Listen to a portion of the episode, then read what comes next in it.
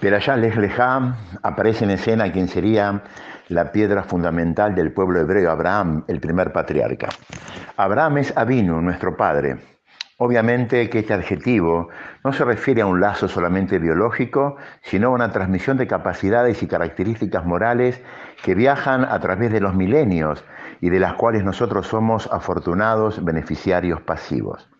Por eso, al estudiar su vida y sus acciones, no solo estamos descubriendo nuestros orígenes, sino que también estamos descubriendo nuestras potencialidades y asumiendo el desafío de transformarlas en acciones. En las últimas décadas, tanto en psicología como en otras áreas, se utiliza asiduamente la palabra resiliencia, del latín resilio, rebotar, volver hacia atrás, como la capacidad de ciertas personas de afrontar situaciones traumáticas y sobreponerse a ellas incluso quedando muchas veces fortalecidos y mejor posicionados que antes.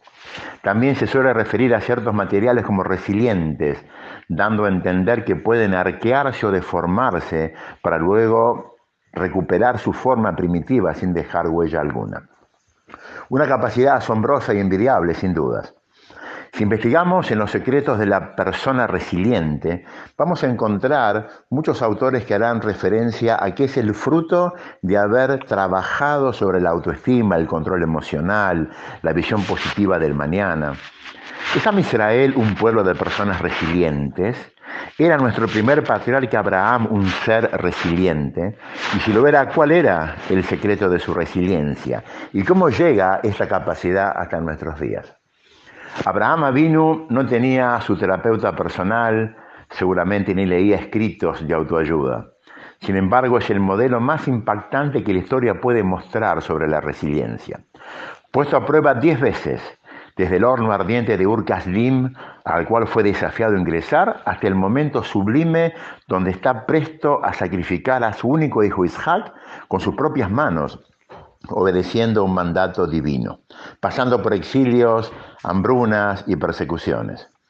No solo que sortea todos los obstáculos, sino que su fortaleza se ve incrementando con el paso de los nisionot de las pruebas, hasta alcanzar en la última de ellas el título de Ire Elohim, persona temerosa de Dios, como lo llama el ángel en nombre de Boreolam, luego de haber sacrificado al Ail, Ata y Adatiki Ire Elohim Ata. Ahora sé que sos una persona temerosa de Dios. ¿Qué terapeuta apoyaba a Abraham después de cada situación traumática? Abraham inaugura los Shenot Alpine de Torah, los 2000 años que van desde su nacimiento hasta la destrucción del segundo Beit HaMikdash y enseña a nuestros sabios que trae al mundo el concepto maravilloso de la emuná, de la fe, no una fe lógica y obvia como existía hasta entonces, sino una emuná supralógica, ciega, un nivel de certeza y de confianza en el Creador Supremo capaz de superar cualquier vicisitud. Nosotros utilizamos con mucha frecuencia una expresión que es Gamzu Letova, todo es para bien. Esta expresión que usamos muchas veces como un latiguillo esconde, cuando es expresada en forma sincera, un nivel de convencimiento prácticamente no humano.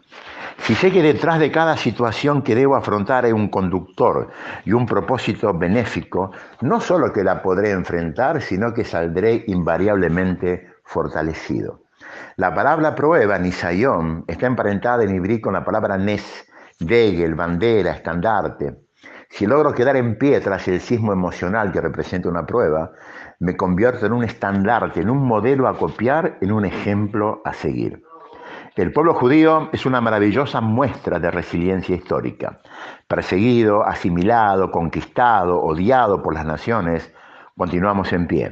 Or Lagoim, luz para las naciones, en moralidad, en tecnología, en familia. Es el modelo que Boreolam dispersa por los cuatro confines del orbe para que la humanidad entera copie. La resiliencia de Abraham Avinu viaja a través de los milenios y anida en cada uno y uno de nosotros. No tenga dudas, hay una estrecha e íntima conexión entre la espiritualidad y la capacidad resiliente.